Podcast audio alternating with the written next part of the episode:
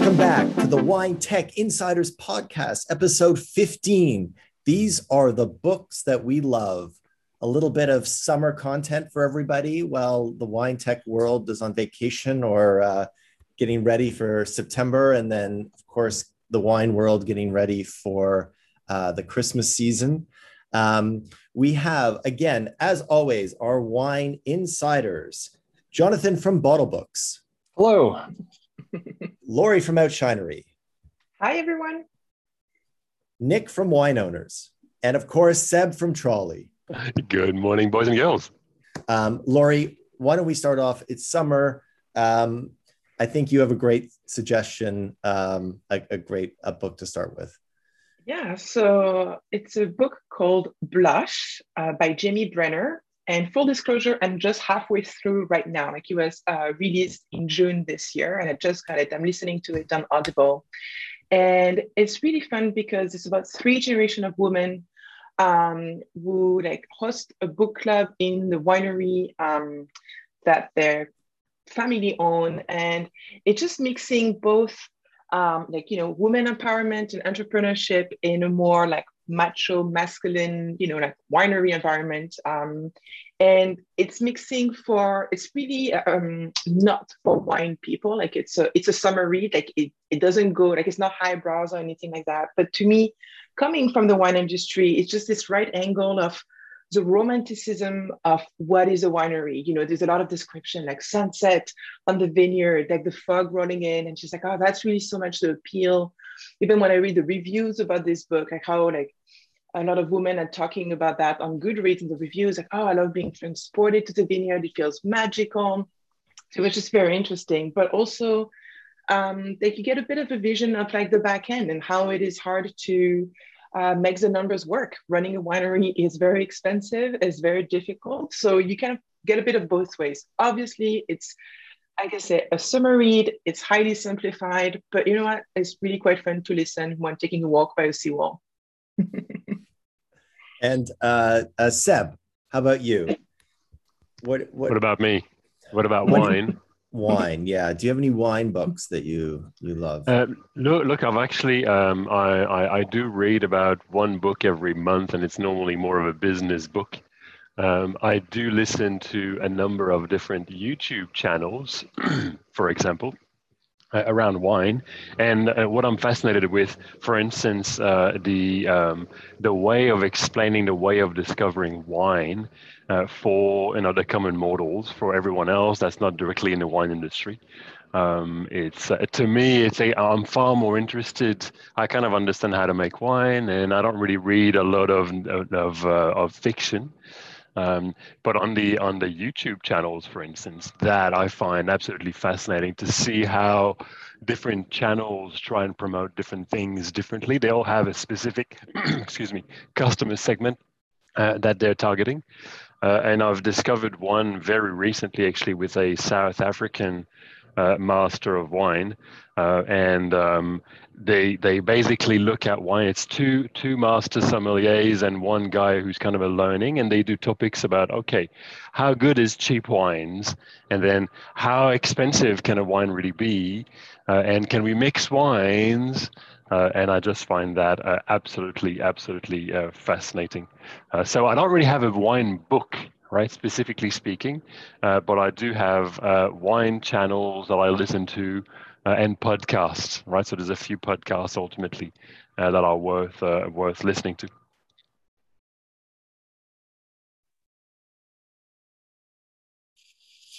Sorry, Jonathan. What about you?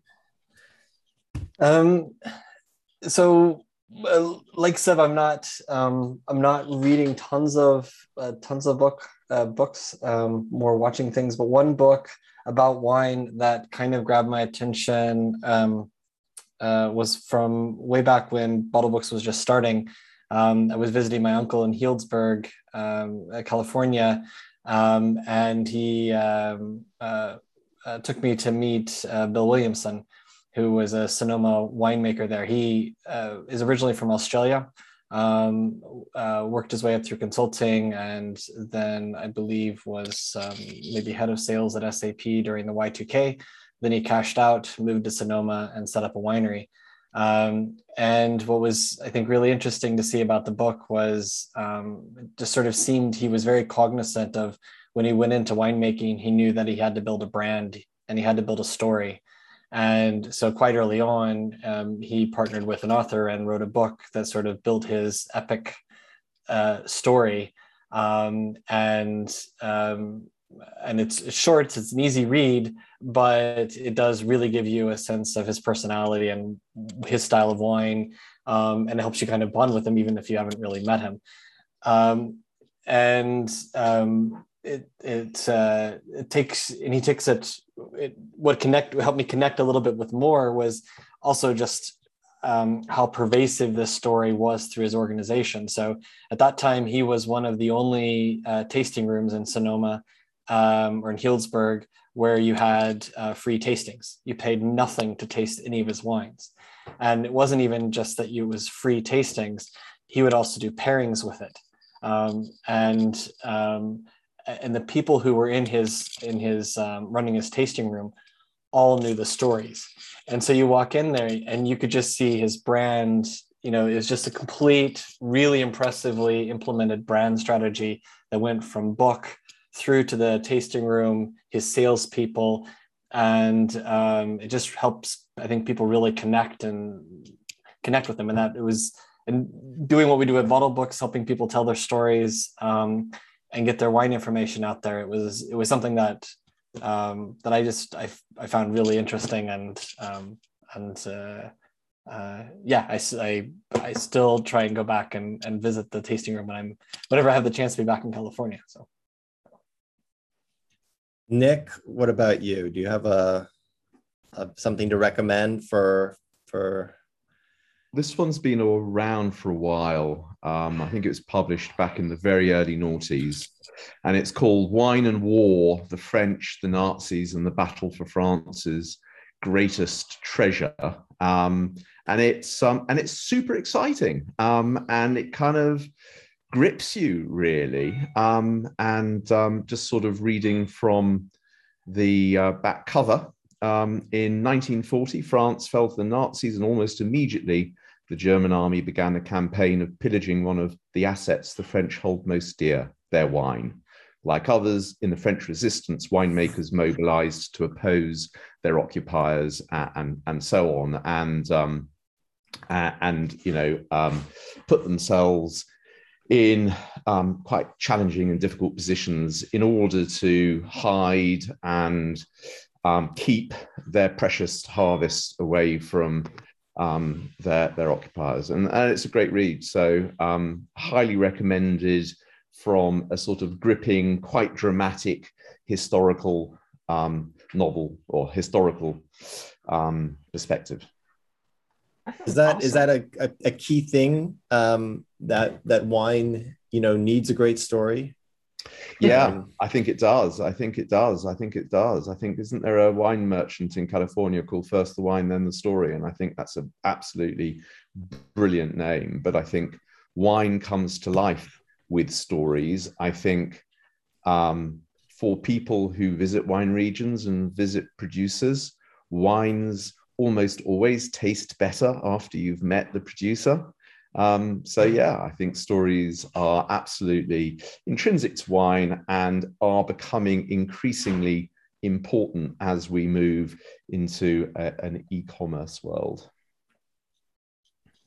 So should should should um, uh, Jonathan should should should winemakers be be writing books or or what should they should they be blogging or well, I think um, I think this is ten or fifteen years on from when uh, Bill Williamson wrote his book, but um, uh, I think I think it is definitely about living and and breathing your brand, and that's how people remember you and associate with the wine. I mean, wine is is partly the wine and partly the experience that you associated or that you you had with that that wine. So um, creating those experiences um, yeah, it makes you remember those wines more than even the good wines, but you just didn't have an experience associated with it.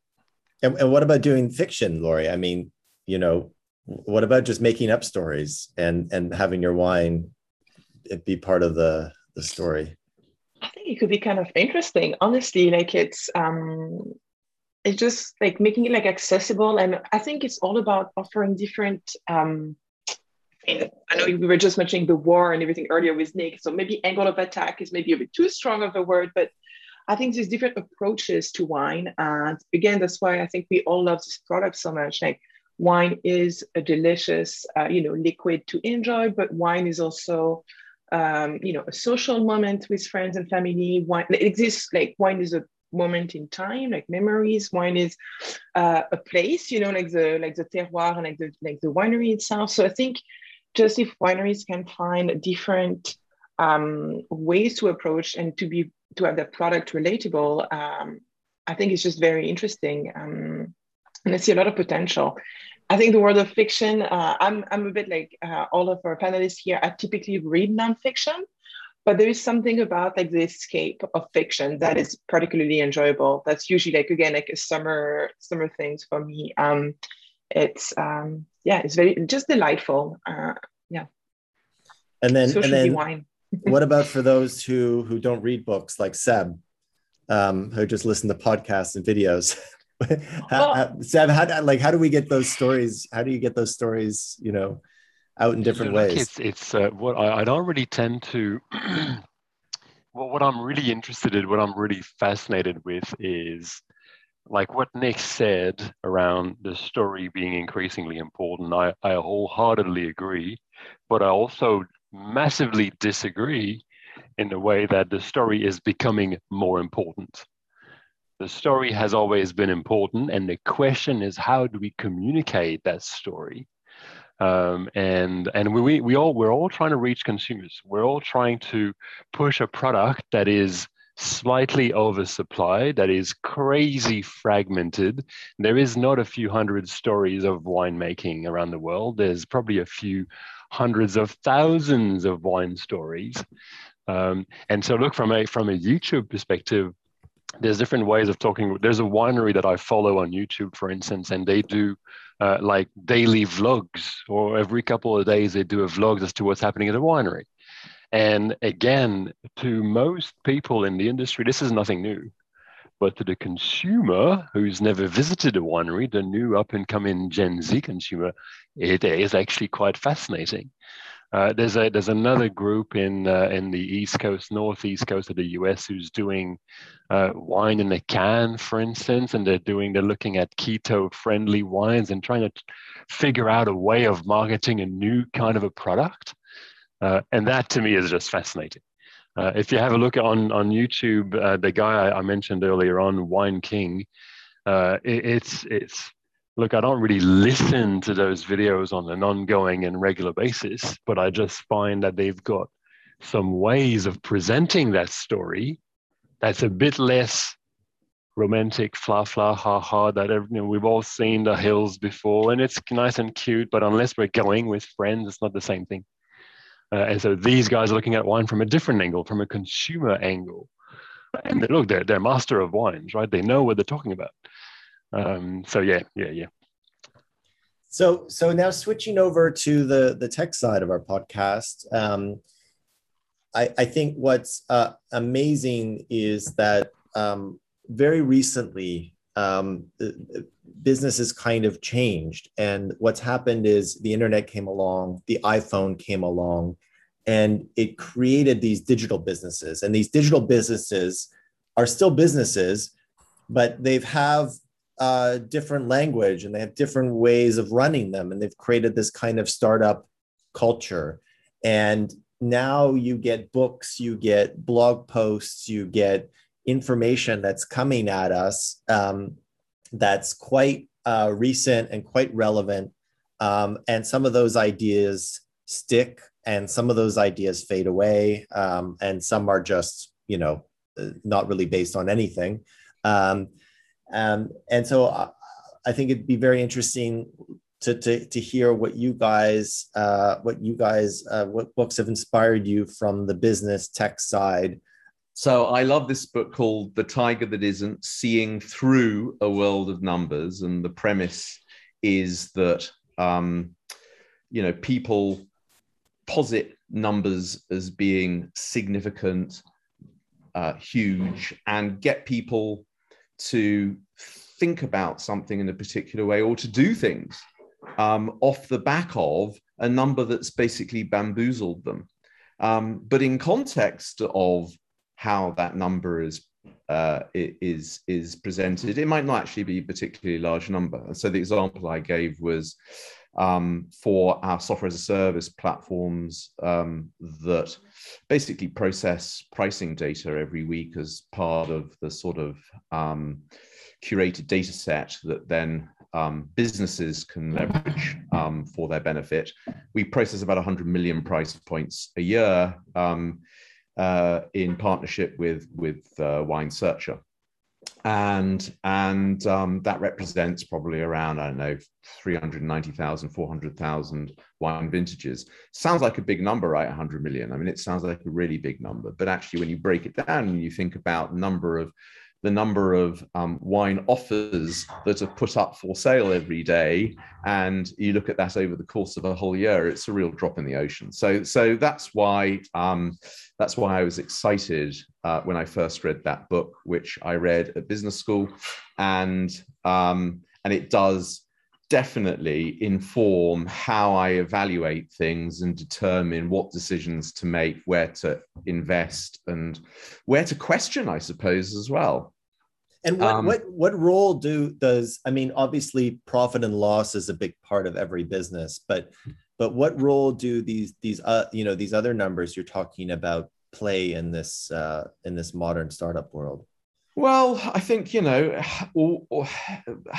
in many many ways. I mean just evaluating the size of your market you know the size you know uh, we're in quite a small market. Whereas if you look at for example i don't know microsoft dynamics a kind of a core platform for um, pretty much any sort of business uh, on earth that you can imagine. You know their addressable market runs into um, hundreds of millions of businesses um, or at least probably 100 million businesses um, whereas, you know, our addressable market is probably in the region of about 20,000 wine merchants worldwide. Um, or, you know, so that's probably half the total population, but sort of then kind of breaking it down into that part of the market that's addressable because it's a business that wants to grow, it's a business that's got some ambition.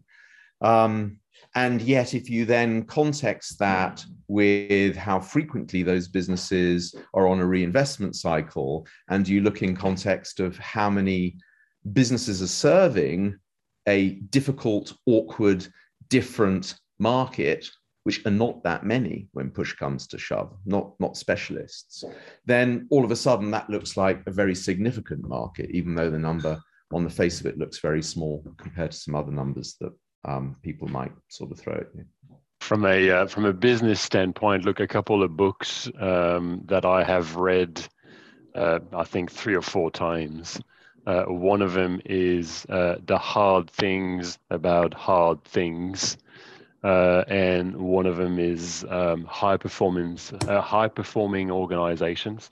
And they are not absolutely not wine driven. They are full on large sort of a business building kind of a books.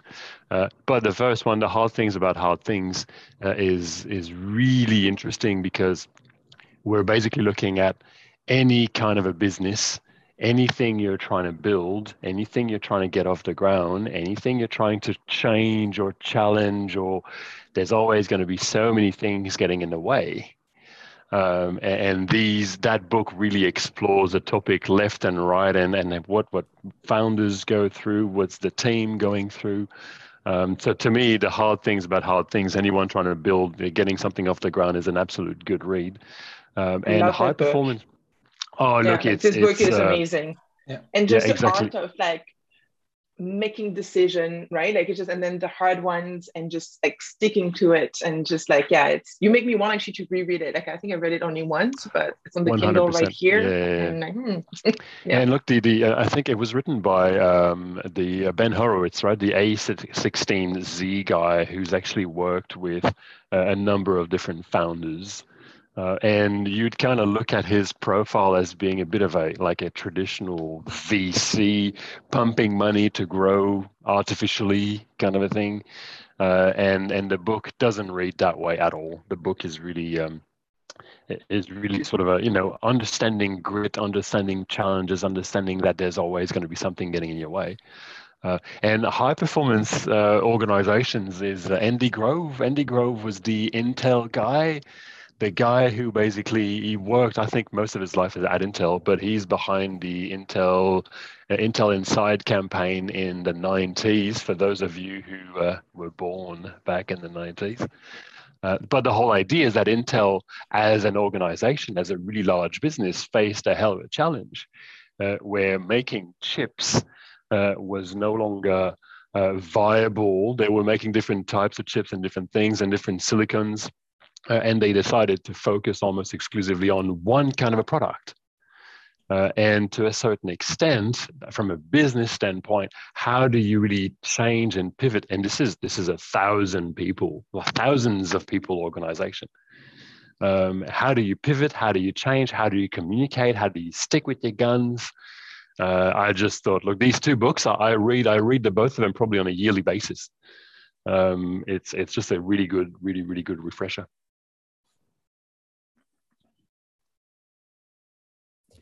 Laurie, is there a book that you're rereading um, that, or a book that you love from the tech side or the business side? Uh, more like on the business side, a book that I've read a couple of times uh, already is uh, The Coaching Habit uh, Say Less, Ask More, and Change the Way You Lead Forever by Michael Burgess-Stanier. I can't pronounce his name properly. Sorry, Michael.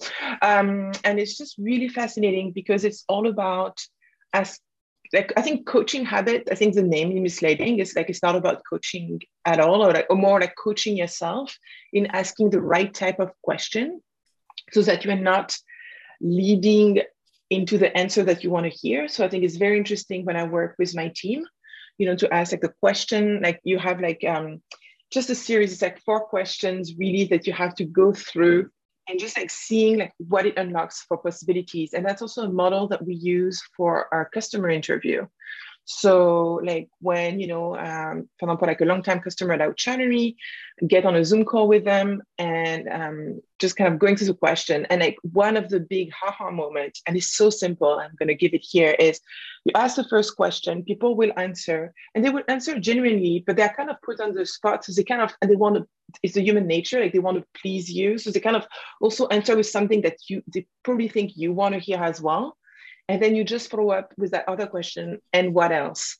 And whatever the answer in that what else question is pure gold because first they had time themselves, their brain in the back, you know, like the back burner was like thinking about what they really wanted to talk about. You demonstrate that you're here to listen and hear, um, listen what they have to say. And just like we discovered so many like gold nuggets that we then implemented on Outshinery uh, you know, like what are the very pain points, like the deeper pain points, like things that we can really like help wineries with. So the what else question, obviously the book is like uh, a few hundred pages, so it's it's more than that. But like I love the simplicity of it and really trying um, to apply it um, in, in everyday life um, beyond even like business. Highly recommend.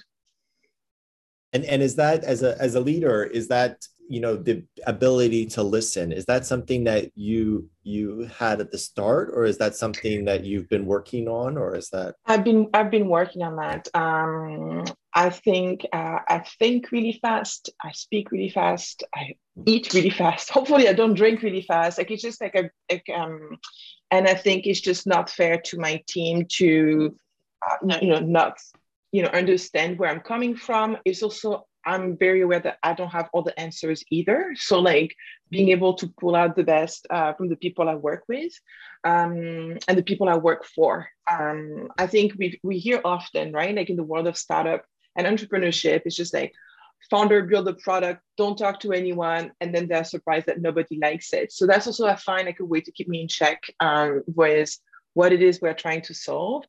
And with again, what I love is like how very human it is. Like, you know, even sometimes with my you know with my family it's just like and what else you know like just like giving this opportunity for people to speak up um just yeah it's honestly fascinating it's uh yeah Jonathan, uh, to you, uh, do you have a book for us?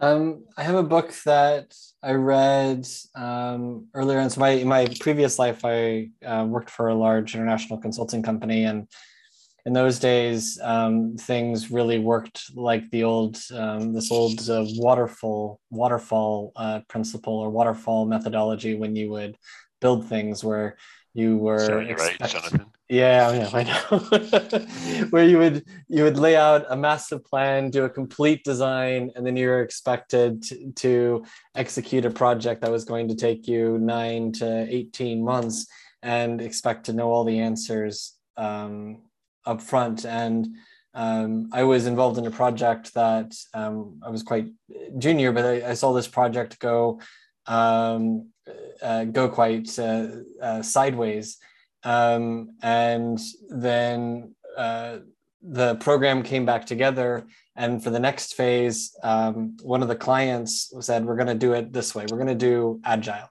And we're like, Well, what's agile? And um, and one of the first books that he he gave me to read was this this book um, was uh, the Mythical Man Month, and basically the the crux of a Mythical Man Month is that um, adding people or adding manpower to a late project only makes it later.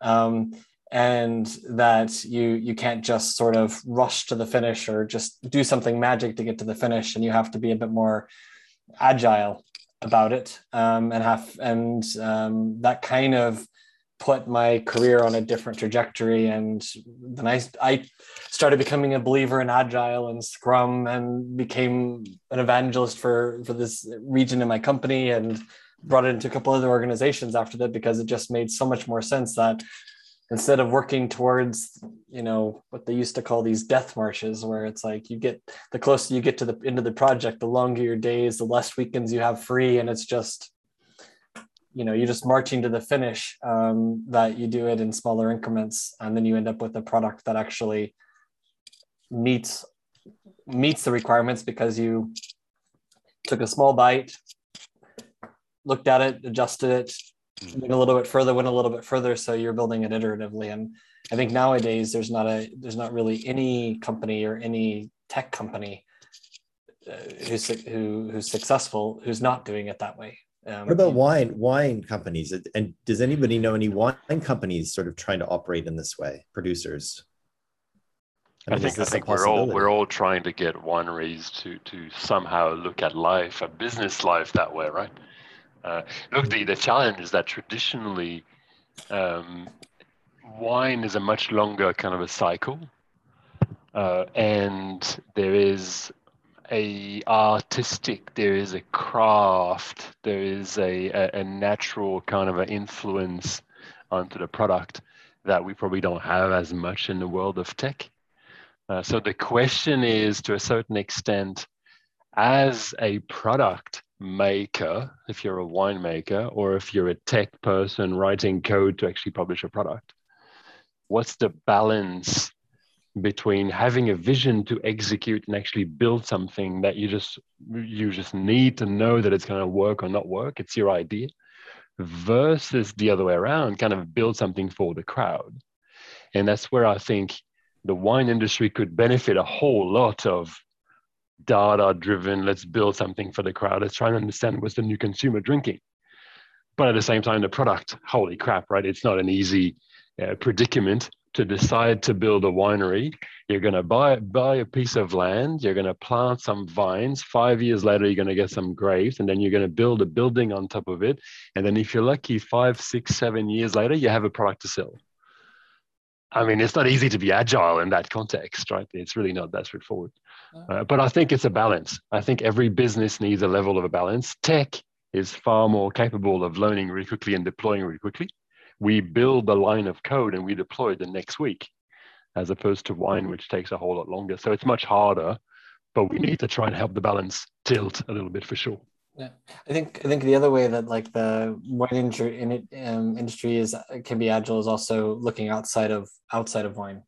And what I and I'll go back to Bill Williamson because this is kind of what happened to him is that he had his wine club. It was going along, and then um, in one month, uh, he did he was like, "Oh, let's just throw cheese into the into the into the boxes." And then the next next time the shipments were going out, people were like, "Bill, where's the cheese?"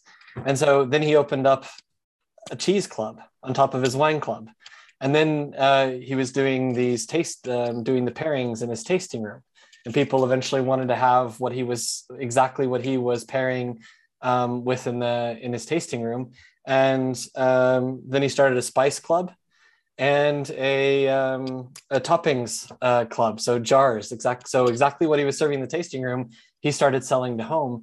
And I don't know if he ever said how much he was making from his non-wine part of the business, but I can't imagine it was an insignificant amount because you would go in there and you might not be having a bottle of his wine every day, but you might be putting you know your his spread on your on your toast for morning breakfast or on your sandwiches or whatever. And um and david you were you were there with me. It's it was just it was yeah. really really effective. And it was it was based on wine. It was, it was his yeah. bottom his core business was wine but he was able to iterate on these without waiting for the next vintage. He just found a partner and rolled it out. And that was i think really yeah, an interesting way of growing a wine wine well, well serving wine with with a, a, a, little bit of food is probably sacrilege for a lot of winemakers you know because you're influencing the the taste. But for for the average consumer it's it makes the wine taste better so you know the so it was really interesting. So it just it just created this, you know he's just there to sell. So i mean he has one focus. He's he's there in a slice of the the the the process. And yeah it was very and ultimately very look laurie laurie mentioned um, the the finances of building a winery right?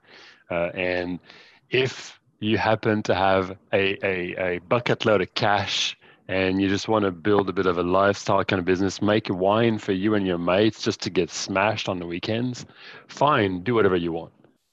But if you're not in that predicament, you really need to understand that the consumer, if the consumer wants to eat something with the wine, I mean, just get over yourself, right?